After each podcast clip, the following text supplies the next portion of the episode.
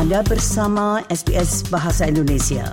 Dapatkan lebih banyak lagi cerita bagus di s b s dot com dot a u garis miring Indonesia. S B S Indonesia bersama dengan Ferdinand Tanzil dan Alex Liu. Uh, kita ngobrol um, dengan Ferdinand dan Alex dari Mood. Semoga saya pelafalannya betul ya. Iya benar. Itu itu bisa orang bisa ngomongnya beda-beda sih, tapi ya Mood ya gitu ya. Yeah. Satu uh, tempat uh, ice cream ini, saya tahu pertama kali saya ingat ketika ketemu kalian di acaranya University of New South Wales.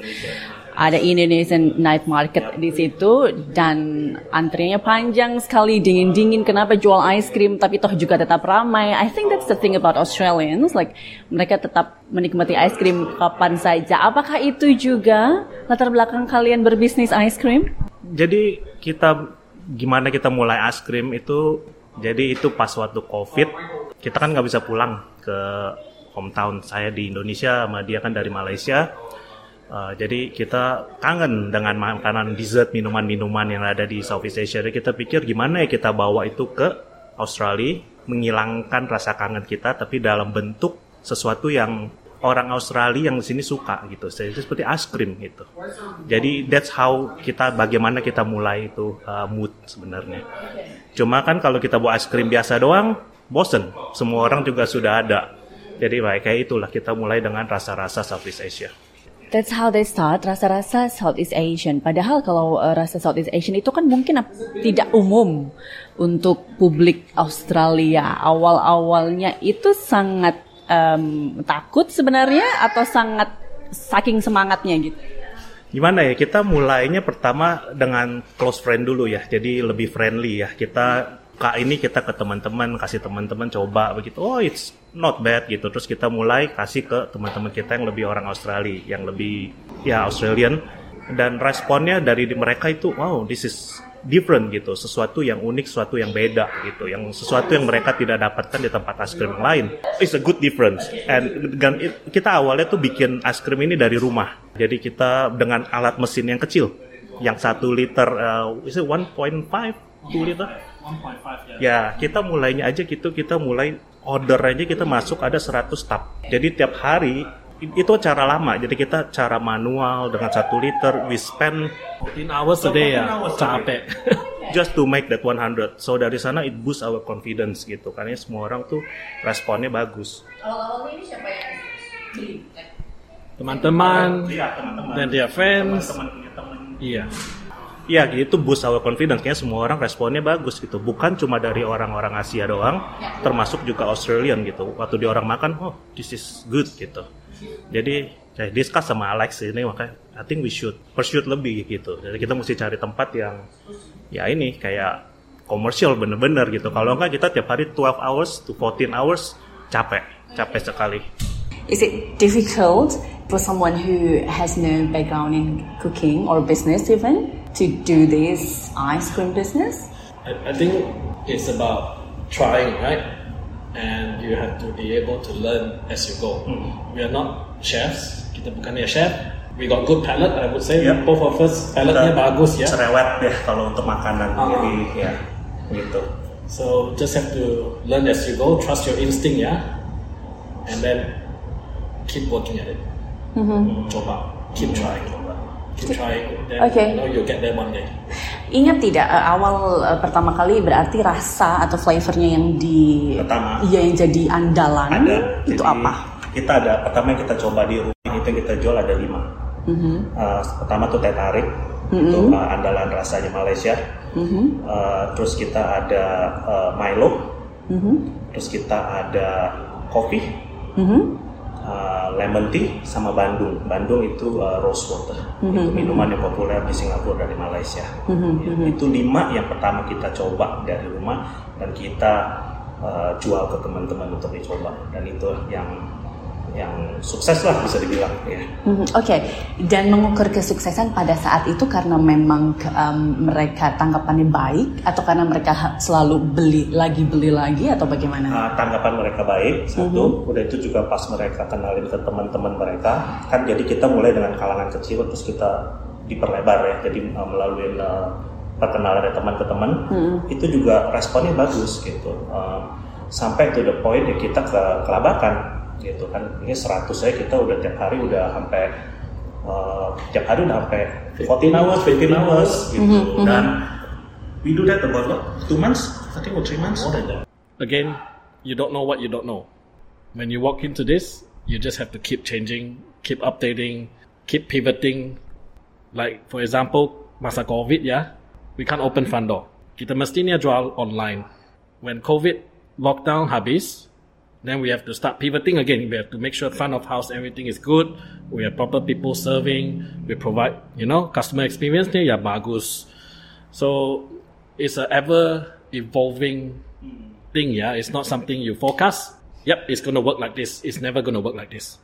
So you just have to make sure ya tukar when you see something is not right. Keep updating, keep refreshing how to make your business, you know, adapt ya, adapt. Situation begitu ya. Itu kan teorinya jawabannya begitu, yeah. Tapi kalau misalnya ditanya um, jadi sudah cukup. Nah, kalau untuk itu ya kebetulan namanya kan tadi kan si Alex bilang kan ada aja situation yang bisa berubah kan. Tahun lalu itu sebenarnya tidak uh, kurang bagus karena interest rate. Ya, interest rate itu naik, forecast kita hancur semuanya. Tahun lalu tuh kita buka juga di Macquarie uh, Macquarie Center pop up. Wah, pas buka itu bagus. Semua rame, tapi sekali mulai interest rate naik, the whole center juga quiet, habis kita gitu. Jadi kalau pertanyaannya apakah udah sesuai dengan forecast, ya enggak juga gitu. Cuma kita percaya dengan produk kita, kita percaya dengan uh, ya produk kita tuh bagus gitu, dan itu sudah orang udah pada bilang begitulah ya, bukan karena kita bilang produk kita bagus sendiri gitu. Ya dengan itu kita cuma coba bertahan lah ya, coba kita lihat-lihat lagi, semoga tuh suatu saat will be there, will get there gitu. Bicara tentang produk dari awal rasa tadi lima, begitu kan? Kemudian saat ini di awal dua ribu dua puluh empat sudah ada berapa atau selalu diputar terus atau gimana? Ada delapan belas ya? delapan belas. Sudah ada delapan belas kita. Dan memang ada satu, dua, sepuluh rasa yang pasti uh, jadi jagoan atau not really? Atau semuanya delapan belas? Selalu dibilang jadi jagoan. Jadi delapan belas itu sebenarnya mestinya udah lebih. Ada beberapa yang uh, kurang begitu, uh, responnya kurang gitu bagus, sudah kita drop. Okay. Gitu. Jadi tuh delapan belas udah udah bisa dibilang yang udah sangat diterima, bisa diterima dari semua orang gitu. Dengar-dengar juga yang spesial untuk uh, tahun baru lunar tahun ini juga durian yang dimunculkan. Iya benar, durian itu ya itu karena ke, terpo, uh, populer sekali durian. At, Populer tapi juga ada yang nggak suka sih ya, tapi lebih banyak yang orang suka gitu. Dan juga itu warnanya durian itu kan warna emas ya, gold ya. Dan itu sangat connected sekali dengan uh, Lunar New Year gitu kan, semuanya yang berbau-bau emas ya. Dan durian itu kita bisa bilang itu seperti liquid gold ya. Jadi bakal banyak orang yang bakal beli itu untuk share with the family ya, buat the Lunar New Year Eve atau apa buat mereka uh, makan together gitu ya. Yeah. Kalau bicara mengenai warna misalnya kan uh, ada buah-buah lain yang mungkin warnanya juga kurang lebih? Ada ya, cuma tetap durian somehow itu emang udah namanya the king of fruits ya kalau kita ngomong ya. Mm-hmm. Uh, dan dia memang lebih premium gitu. Apakah tapi setiap uh, Imlek beberapa kali kalian coba selalu mengeluarkan durian atau gimana? Ini yang pertama kali atau gimana? Jadi kita pasti sebelum Imlek pasti ada ada durian. Itu udah pasti, karena kita tahu orang tuh banyak itu yang mereka mau beli untuk family gathering. Jadi selalu, cuma kita suka ada tambah lagi beberapa uh, buah yang lain juga ya untuk uh, mengiringi dengan durian ini. Kayak last year was it uh, lychee or last year was calamansi ya. Calamansi, the word calamansi is actually in in Cantonese ya, yeah, it's actually a very good word. That's why you know durian. Macamnya emas, and then we got the calamansi. The word cut is also very good in the Chinese language for Lunar New Year.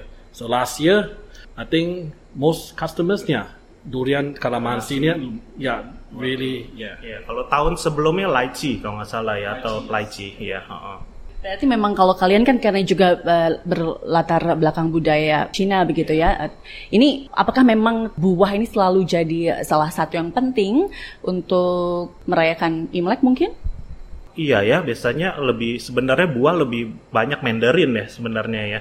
Cuma ya kita juga sini belum coba bikin. Uh, ya, yeah, yeah, maybe one day itu mungkin buat tahun depan punya uh, Lunar New Year, mm. mungkin kita coba bikin Mandarin ya. Yeah. Bicara tentang durian tadi, uh, orang bilang um, it's like whether you love it or hate it, gitu kan? Kalau untuk Australians palate, menurut kalian gimana? Mereka sudah mulai mencintai belum? Ad- adanya yang cinta, yeah, jadi, um, adanya yang hate it as well. Like, they don't like it, you know. They, dia baunya macam gas ya, gas leak ya, ngomongnya. Gimana ya? Untuk mereka mungkin yang nggak suka durian ya, untuk kalau untuk uh, Australian ya, sometimes dia coba es krim kita, mereka suka. Hmm. Karena di dalam bentuk es krim kan teksturnya berubah. Ada mungkin yang nggak suka karena teksturnya durian dan baunya kan. Uh, tapi kalau udah di es krim, baunya mungkin masih ada di sana. Kalau di orang, paling nggak pas mereka makan, different texture. They, they actually like it malah. Ada some yang nggak suka duriannya, pas makan es krimnya, dia orang malah enjoy gitu. Um, gak banyak sih yang bikin durian es krim ya, terutama uh, Musang King ya.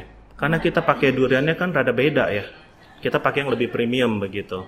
Can you tell the difference on the taste? Kalau oh ini durian yang ini, itu durian yang itu. Can you tell? Oh ya bisa, bisa. Oh, yeah. Apalagi kalau uh, you are the durian lover, definitely oh. kamu bisa ngeras, bisa, you can you can tell the difference gitu. Ya. Yeah. Beda ya. Yang Musang King-nya mau kental ya, lebih berasa ya, lebih strong ya kayaknya. Wah, yeah, yeah. yeah. Lebih strong, lebih strong. Gitu. Ada ada bitterness dia juga beda yeah, sama. Yeah. Ya, bedanya sama di twenty-four. When when I was growing up, dulunya nggak ada Musang King. Dulunya ada kam, durian kampung ya di twenty-four. Now they call X O. But now ada yang beda-beda. You got Musang King, you got red prawn, black prawn-nya ramai ya. So it's all all of them taste beda. In the ice cream also you can coba. You also taste different. Pakarnya durian. Pakar, dia kan dia punya lahan family business-nya dia kan durian. Jadi kalau anything about durian ya dia expertnya di sini gitu. Kalau bicara tentang Lunar New Year sekarang, uh, back then di Malaysia atau di Indonesia yeah. itu uh, merayakannya seperti apa sih? So my family had eleven acres ya yeah, of durian farm. So Lunar New Year to me every time is durian. We have the fruit, ada buahnya, then yang sisanya they make into the the kueh ya and everything. So my my Lunar New Year has always been about durian and family and friends. So that's my that's my memories of durian until the point I think umur eleven ya gua henti. I stopped eating durian because I got so sick of it. Wait, tapi itu karena memang satu tradisi bersama atau karena jadi pebisnis durian begitu atau gimana? So that's the family business ya. Dulunya the family business. Uh, tapi I think ten years ago ya yeah, the family sold the whole plantation, so now you know we don't have it anymore. Tapi uh, specifically untuk Alex sendiri durian masih sesuatu yang special atau just because uh, suka atau karena jangan-jangan sudah nggak suka lagi like ever? Now I like durian again ya, yeah? So maybe five six years ago gua start to eat durian again, but I think more importantly durian is my childhood, right? Yes, I stopped eating durian when I was eleven, yeah. Tapi ini is still my childhood, yeah. Still memories and everything is there. The family home is there. It still reminds me of durian and yeah, childhood memory. Kalau boleh tahu berarti Alex pindah ke Australia umur berapa? eighteen ya. High school, uh, year twelve di Perth. Then I came over to Sydney ya, um, nineteen to do first year of uni in Macquarie. Kalau Ferdinand mungkin masih ingat masa lalu biasanya kalau tahun baru Chinese bagaimana? Oke, okay, yang kita selalu ingat itu adalah red pocket ya, angpaunya ya. Jadi kalau untuk Lunar New Year yang yang selalu ingat di kita tuh adalah uh, selalu malam sebelum Lunar New Year itu adalah family gathering. Kita selalu kan dinner dengan semua keluarga yang mungkin kita lama nggak jumpa tapi kita selalu ngumpul. Dan itu yang selalu ada, selalu diingat. Selalu diingat itu adalah ya family gathering sama red pocket. Tapi karena di Indonesia, kalau kita boleh bicara tentang itu, back then tidak seterbuka ini kan merayakan Imlek. Benar, tidak seterbuka ini, tapi kita keluarga kan tetap kumpul kan, tetap ngumpul dan karena kita pergi visit-visit family juga tetap itu yang bisa dilakukan. Emang nggak seperti sekarang, kalau sekarang di Indonesia kan, wah udah mewah sekali ya, udah mau Lunar New Year juga semua juga udah merah-merah di mana-mana gitu, udah udah. Lebih resmi ya begitu ya. Ya benar, dulu sih tidak sebegitu tapi tetap kita masih merayakan gitu. Dan kalau untuk Ferdinand pindah kemari umur berapa? Saya itu, saya sebenarnya di Indonesia tuh cuma sampai S D. Okay. Terus saya pindah ke Singapura, saya sempat tinggal di Singapura untuk secondary school buat lima tahun. Baru saya kesini tuh di tahun sembilan puluh tujuh. Okay. Ya, sembilan puluh tujuh, jadi saya yeah. untuk kuliah. Mm-mm. Dan selalu di Sydney kalau? Dan selalu di Sydney. Ya, benar. Kemudian dengan sekarang kalian berdua punya keluarga sendiri. Ini apakah tradisi uh, Lunar New Year ini juga uh, diturunkan, dinikmati bersama-sama di keluarga masing-masing? It's, it's still the same. The tradition that we used to have in Malaysia, we'll, we'll do it here, right? Reunion uh, dinner ya, kita makan sama family. But obviously family kita di sini nggak ramai ya. Yeah. Yeah. So we now we have friends, good, really good friends as well. We come together. Reunion dinner ni sama, just that with less families. But you know, most of the time, gua coba pulangnya oh, okay. masa ini. Okay. Uh, tapi my parents just came here not too long ago, so I just seen them. So I said, you know, let's uh, find another time to go back and see them again. Iya. Yeah. Sama, kita tetap mau usahakan, tetap uh, tradisinya tetap dilakuin di sini. Walaupun seperti kata Alex, ya mungkin family di sini rada terbatas. Jadi kita juga banyak um, rayain dengan teman-teman baik juga begitu. Ya sebagai family kedua kita lah bisa dibilang uh, di Australia gitu. Karena pintar forecasting tadi berarti ini uh, tahun naga. Uh, ya, forecastnya bagaimana Alex? Forecastnya better lah this year. I think better. Uh, sebabnya you know kita also quite blessed this year ada kena mention ya di Good Food Guide ya. So business here is better. So we just need to keep trying and keep innovating and not left behind because other people udah mulain ya, start to follow and try to do things that we are doing. So we just need to be, you know, uh, one step ahead and um, yeah, try to do the best we can. Alex dan Ferdinand, terima kasih waktunya bersama dengan S B S Indonesia. Sukses untuk bisnisnya. Terima kasih, thank you. Terima kasih. Sukai, berbagi, komentar. Ikuti S B S program Bahasa Indonesia di Facebook.